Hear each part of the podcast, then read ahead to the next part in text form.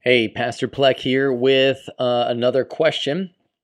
This is uh, sent in uh, by text. From Revelations 3, what are the seven spirits of God? Great question, and I'm so excited to get to an answer for that. For that, first, we're going to go to our trusty Bible Gateway, or we can Google it, or however you want to do it, because I, I really want you guys to figure out how to do this on your own.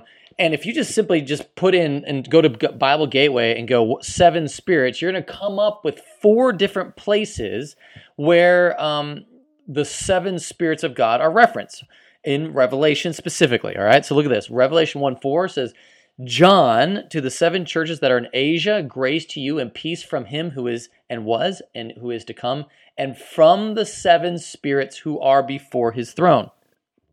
Okay. Revelation 3 1. And to the angel of the church in Sardis, write, that's the one he, he specifically asked about. The words of him who has the seven spirits of God and the seven stars. I know your works. You have the reputation of being alive, but you're dead. Okay. Then Revelation 4 5. From the throne came flashes of lightning and rumblings and peals of thunder, and before the throne were seven, were burning seven torches of fire, which are the seven spirits of God. Okay, and then Revelation 5 6.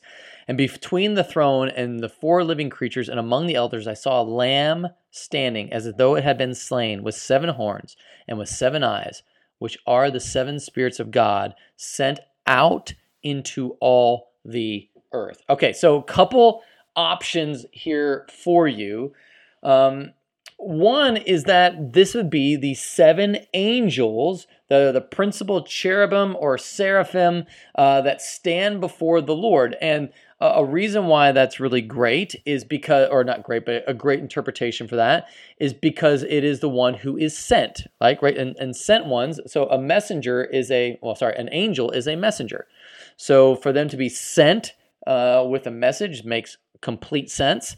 Um, the tough part is you're not you can't be dogmatic. You can't be like this is the way it has to be. But that's an option that is seven ministering angels who are always before God and are like the primary big deal angels. Okay.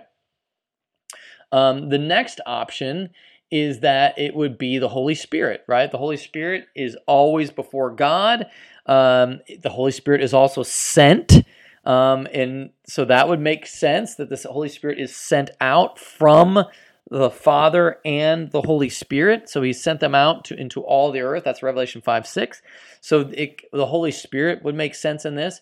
And then here's another fun one for all you Bible nerds out there. It's a possibility that um, this is quoting from Isaiah 11 2. Uh, let me pull it out it says, There shall come forth a shoot from the stump of Jesse, and a branch from his roots shall bear fruit, and the Spirit of the Lord shall rest upon him the Spirit of wisdom and understanding, the Spirit of counsel and might, the Spirit of knowledge and the fear of the Lord.